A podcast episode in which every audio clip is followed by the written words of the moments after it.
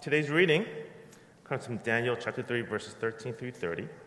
All right, this is the reading of God's word. Then Nebuchadnezzar, in a furious rage, commanded that Shadrach, Meshach, and Abednego be bought. Be bought. So they brought these men before the king. Nebuchadnezzar answered and said to them, Is it true, O Shadrach, Meshach, and Abednego, that you do not serve my gods or worship the golden image that I have set up? Now, if you are ready when you hear the sounds of the horn, pipe, lyre, trigon, harp, bagpipe, and every kind of music, to fall down and worship the image that I have made well and good. But if you do not worship, you shall immediately, immediately be cast into the burning fiery furnace. And who is the God who will deliver you out of my hands? Shadrach, Meshach, and Abednego answered and said to the king, O Nebuchadnezzar, we have no need to answer you in this manner. If this be so, our God, whom we serve, is able to deliver us from the burning fiery furnace, and he will deliver us out of your hand, O king. But if not, be known to you, O king, that we will not serve your gods or worship the golden image that you have set up. Then Nebuchadnezzar was filled with fury, and the expression on his face was changed against Shadrach, Meshach, and Abednego. He ordered the furnace heated seven times more than it was usually heated. And he ordered some of the mighty men of the army to bind Shadrach, Meshach, and Abednego and to cast them into the burning fiery furnace. Then these men were bound to their cloaks, uh, cloaks their tunics, their hats, and their other garments, and they were thrown into the burning fiery furnace. Because the king's order was urgent and the furnace overheated, the flame of the fire killed those men who took up Shadrach, Meshach, and Abednego. And these three men, Shadrach, Meshach, and Abednego, fell bound into the fiery furnace. Then the king Nebuchadnezzar was astonished and rose up in haste. He declared to his counselors, Did we not cast three men bound into the fire? They answered to the king, True, o, true, o king. He answered and said, But I see four men unbound, walking in the midst of the fire, and they are not hurt, and the appearance of the fourth is like the Son of God's. Then Nebuchadnezzar came to the door of the burning fire furnace. He declared, Shadrach, Meshach, and Abednego, servants of the Most High God, come out, come here.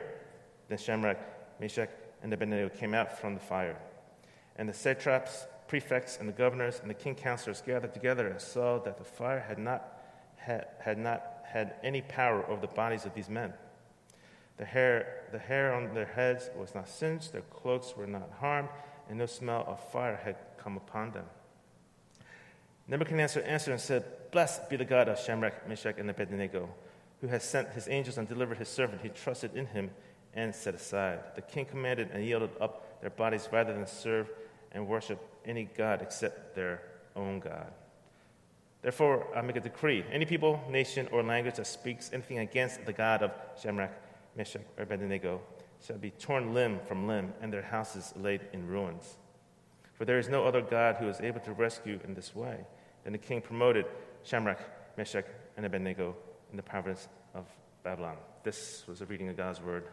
Thanks be to God. Join me in prayer. Father God, we ask as we sit under your word and hear it, that you would show us Christ. Lord, whatever distractions in our thoughts and our hearts, we pray that we would come, lay it down at his feet. We pray, Lord, that you would open our eyes, open our ears, and allow our hearts to grasp the things that you have set aside for your holy people. Show us Christ today, and it's in his name we pray. We continue in chapter 3, and we picked up uh, right where we left off. Before we get into that, I want to share a part of a song. Uh, a brother from our ministry last week shared this old Christian classic rock song with me called Not Gonna Bow by Russ Taff. And as I listened to it, my initial thought was, hey, this is pretty good. I think classic rock, the spirit of it is to go against the man. And staying true to that, the artist here talks about Daniel 3.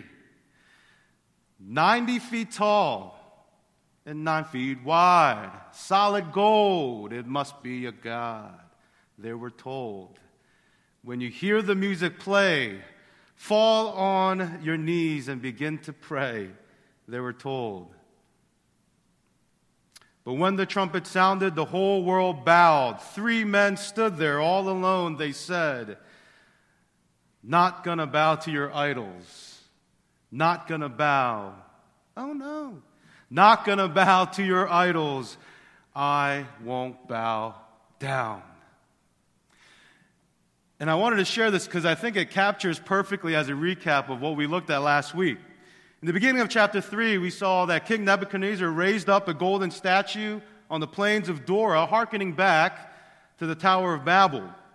He commanded that every person would fall down and worship this statue when they heard the horn, the pipe, the lyre, the trigon, the harp, the bagpipe, and every kind of music. Or else they would be thrown into the fiery furnace.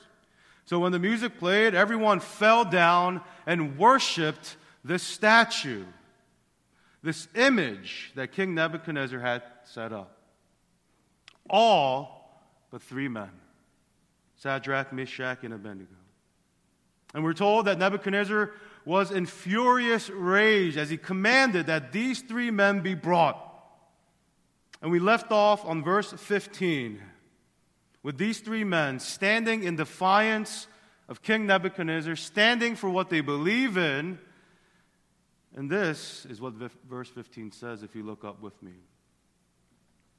Now, if you are ready, when you hear the sound of the horn, the pipe, the lyre, trigon, harp, bagpipe, and every kind of music, this is Nebuchadnezzar now speaking to the three men, fall down and worship the image that I have made.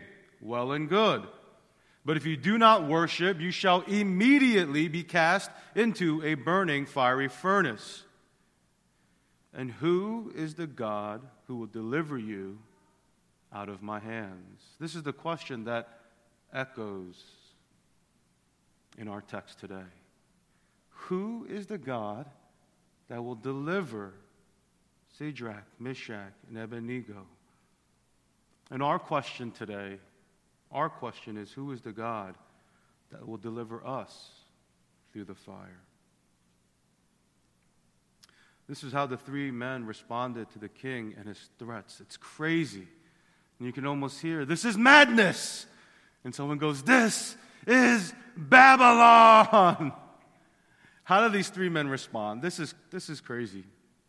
And try to appreciate what's happening here. Everyone else, everyone that has gathered, bows down, falls on their face to worship the statue, and these three men refuse. And although they were given another chance, they remain standing. And this is what they say to King Nebuchadnezzar. Look up with me. This is what they say O Nebuchadnezzar, we have no need to answer you in this matter. And then you can hear the gasp. if this be so, our God, whom we serve, is able to deliver us from the burning fiery furnace and he will deliver us out of your hand, O king. But if not, be it known to you, O king, that we will not serve your gods or worship the golden image that you have set up. I want to pause and think about their response here because it tells us a lot about who God is and how we ought to worship God as we strive to be faithful. This is their theology. These three men, as they stand before the king of the time, all alone, standing for what they believe in, this is their theology. As Old Testament believers who are exiled in a foreign land, this is what they're holding to. This is their understanding of God. This is their faith now practiced. This is what they're essentially saying. This is what they're saying. When Nebuchadnezzar asks, Who can deliver you? Who's going to save you? from me if you disobey me. If you do not bow down, what God will deliver you from me? So they answer. They say, we don't, we don't have to answer to you. We don't have to answer to you. God is able to deliver me from the mightiest king, the most fiery of furnaces. And then they say, but let it be known to you, O king, that even if he doesn't, that's okay. Because even if God doesn't save us from your hand in the fiery furnace, it doesn't change what we believe about him. It doesn't change who he is. If today we die, it doesn't mean it's because God doesn't exist or he doesn't love us. If we die today, it simply means we're going home. This was their theology about God. This is what they believed about him. And I want us to pause here, friends. You see, oftentimes our faith is dependent on our experience, isn't it? Our theology oftentimes is based more on what God does for me rather than who he says he is. We see it all the time. People say, I don't believe in God because such and such happened. And if God really exists, then why did these things happen the way they did? And so, so what happens?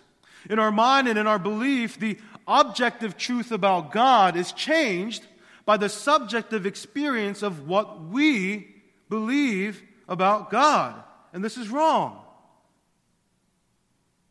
These people want Nebuchadnezzar to know God will save us, but even if he doesn't, that doesn't mean he doesn't exist or that he doesn't care.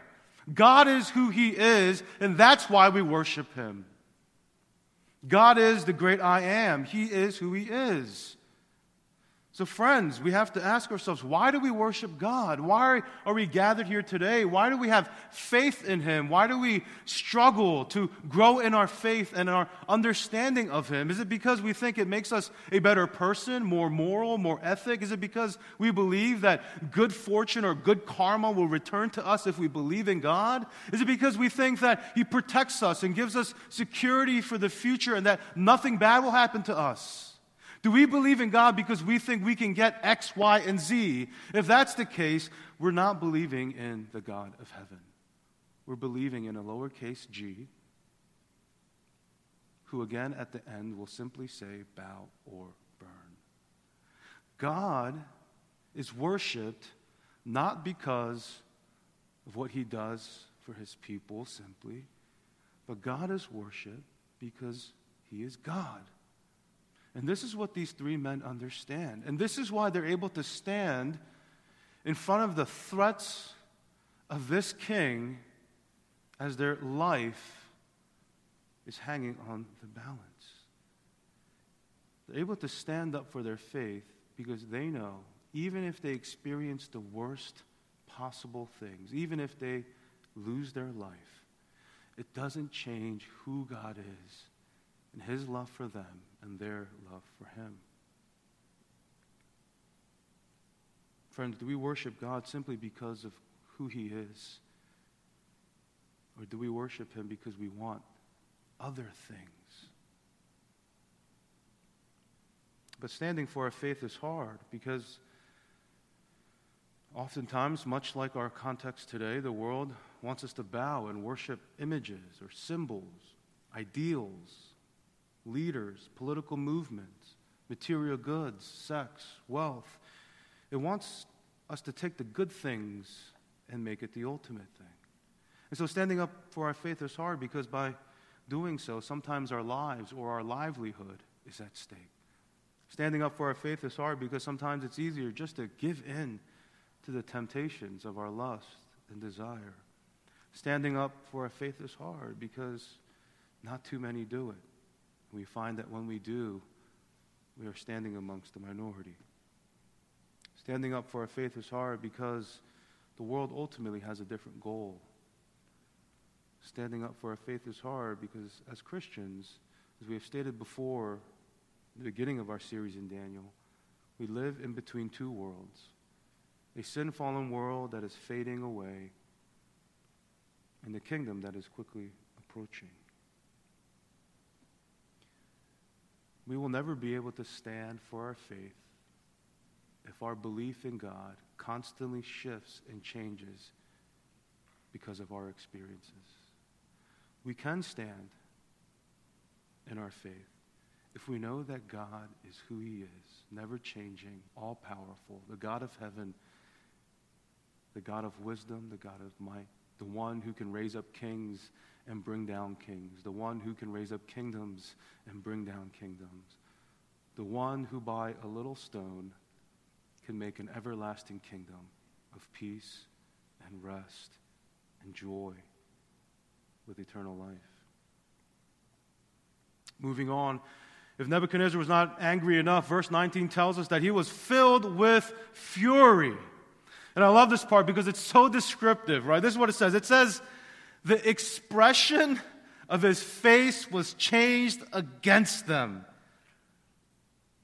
And he ordered the furnace heated seven times more than it usually is.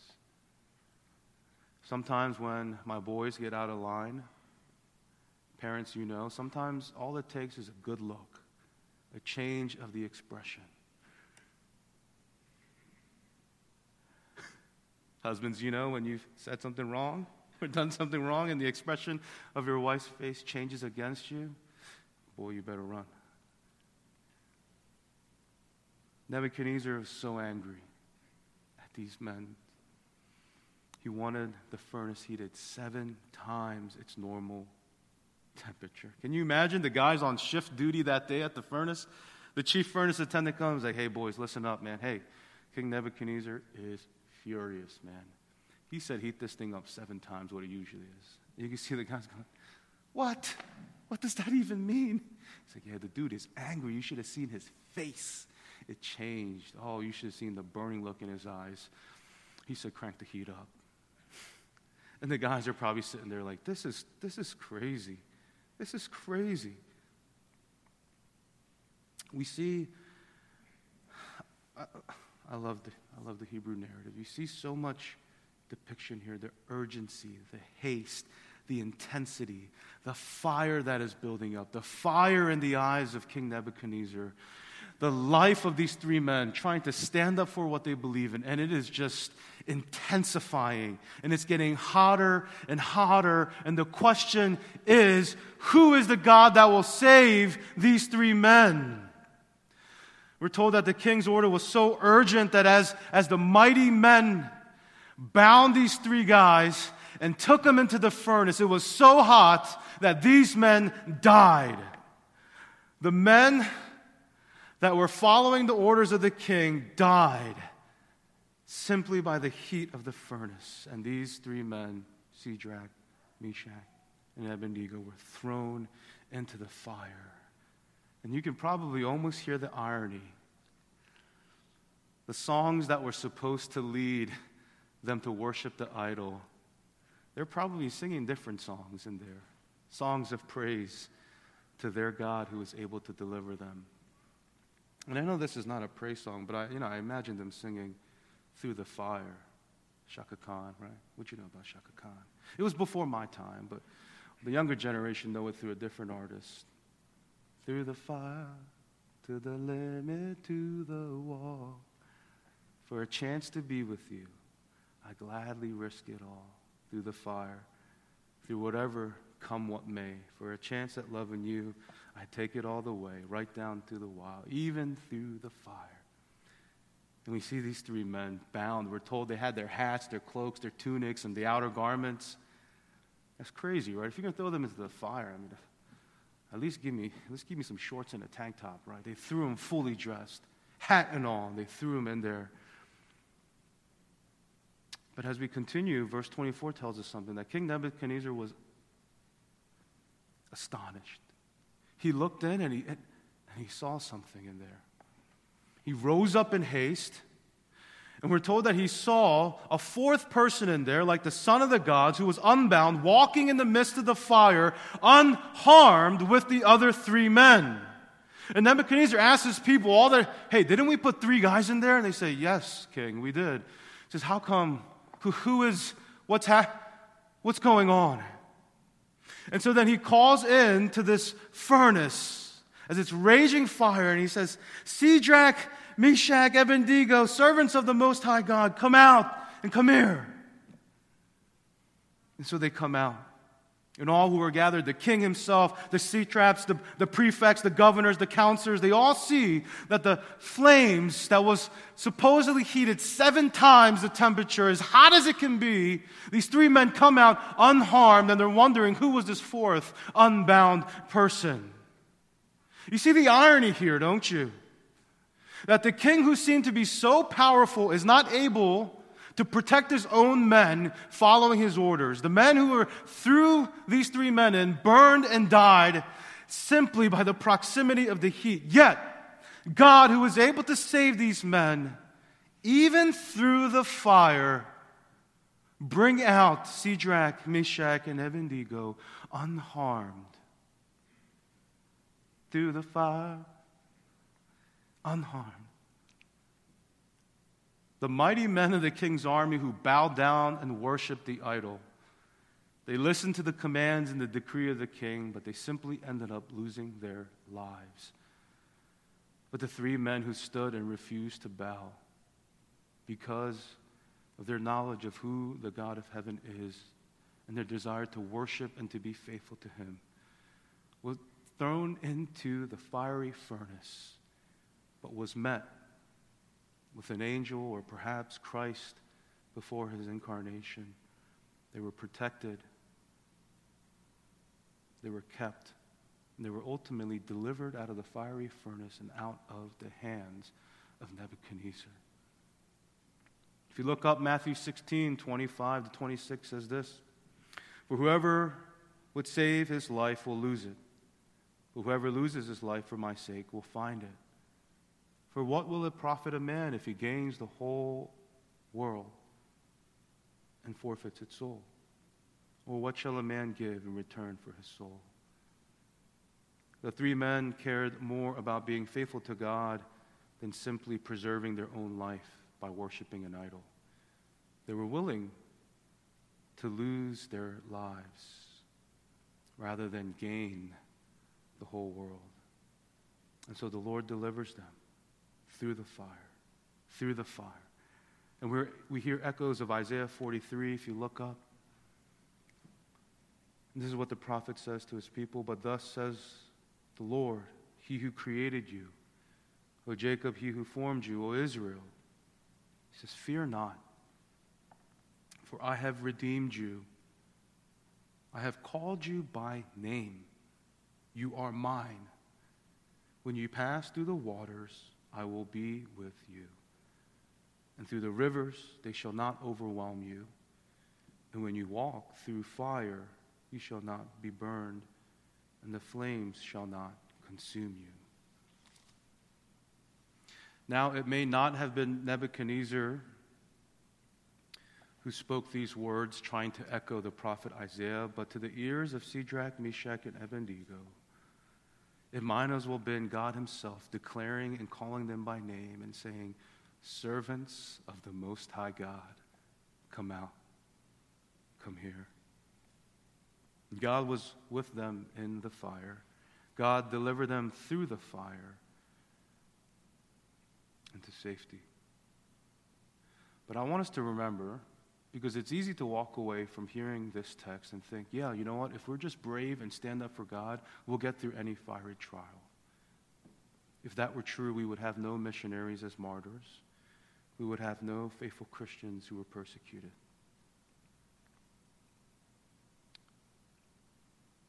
It is true, God is with us through every fiery trial. But God's concern is not for us to live forever here, but his desire is to give us eternal life and an eternal home. Yes, God chose to deliver these three men out of the fire. But who will deliver us through the fire? we see that without God's help, our ultimate fate is the fiery furnace of the world. Even if we do a good job worshiping the idols of the world and follow their commands and bow down, just like the men of Nebuchadnezzar's army, even if we are faithful to the idols of the world, sometimes, even getting close to the fire, we will lose our lives. Yet if we look to God, we will see that He has sent the one who will not only be with us in the fire, but ultimately goes through the fire of judgment to deliver us. Again, what's interesting about chapter 3 is that Daniel is not mentioned at all in chapter 3. This is a reminder that though he is the author, he's still not the main character. And, and, and, and lest some of us think, oh, maybe that fourth person in the fire was Daniel, it wasn't. Because we're, we shouldn't be looking for Daniel in chapter 3. We should be looking for Christ in chapter 3, you and I. And if we think back to the Garden of Eden and the initial fall of man, we know that God sent Adam and Eve out so that they would not reach the tree of life and be stuck in their sinful state forever. And God places an angel there by the gate with a flaming sword to guard the tree of life. And if anyone should try to enter again, they would have to go through the flaming sword, the fury, fiery judgment. Genesis 3:24, look with me here. It says he drove out the man and at the east of the garden of Eden he placed the cherubim and a flaming sword that turned every way to guard the way to the tree of life. Yet this is what Christ did for us on the cross. By giving up his own life on the cross, he took on the flaming sword of judgment for our sins. And by doing so, he secured for us what Adam or no other king or no other God could do. He secured for us eternal life. And this is why God sent his one and only Son, so that all who believe in him will not perish but have eternal life. And Jesus himself models it here for us, doesn't he? He does not seek to gain his own life, but to give it up so that others would have life through him as well. And this is why the good news of Jesus is so important for us as we go through the trials and fiery furnaces of our life. Just as Jesus was raised from the dead, we're told and we believe that all who believe in him will only experience the shadow of death. This is why Jesus is Lord and Savior and God with us because He's the one who has gone through it. He's with us in it and delivers us out of it. And by His faithfulness, we are counted righteous. So when we face the fires of this world, God promises that He will be with us. He will be with us. Even if we should perish, that we will be with Him. I know as Christians we talk a lot about eternal life, and I want to be clear that it doesn't mean we get to live on here, live here on this earth with all the pleasures forever. When we talk about eternal life, it means not at this place that's fading, not in this world where sin has affected everything and, it, and it's crumbling. But we mean to have life for all eternity in a kingdom that cannot be shaken, in a kingdom not made by the hands of man in a place where you don't hear bow and burn, but you hear bow and live. Friends, it's in our fiery times that we hear the Lord Jesus call out to us by name, as he says, servants of the Most High God, come out and come here. And perhaps when we cross that side, we will remain here to be faithful as we carry out the rest of the days of our lives. But perhaps when we hear that call, we will be on the other side of glory and eternal rest. But Jesus is the one that saves us through the ultimate fire, and He's with us through our daily fire. He's gone through it, He delivers us out of it. Let me conclude with this in verse 30. Verse 30 ends with Nebuchadnezzar again promoting Shadrach, Meshach, and Abednego. And this is true. The world will give and take away your promotions. The world will give and take away your value to some degree. But know this only God can give and take away life. The fires of this world can be hot, it can be frightening. But can we look to our God? Can we look to Jesus, who is there with us? Our God, who is a consuming fire, who doesn't need us to burn, but rather fans our flames. Consuming fire, fan into flame, a passion for your name. Spirit of God, would you fall in this place? Lord, have your way. Lord, have your way with us. Come like a rushing wind. Clothe us with power from on high. Now set the captives free and leave us abandoned to your praise. Lord, let your glory fall. Lord, let your glory fall. Let's pray.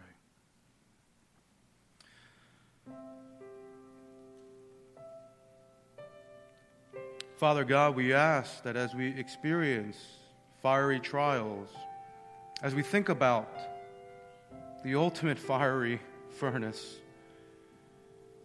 that we would look to Christ who is there, who has gone through and delivers, who, if we believe, calls us by name and says, Servants of the Most High God, come out and come here to me. God, we confess we are afraid and we look to many other things for security for our children, security for the future, security for our jobs. And oftentimes we bend our knees and we bow and we worship other things because we're afraid that if we don't, we won't have everlasting security and provision.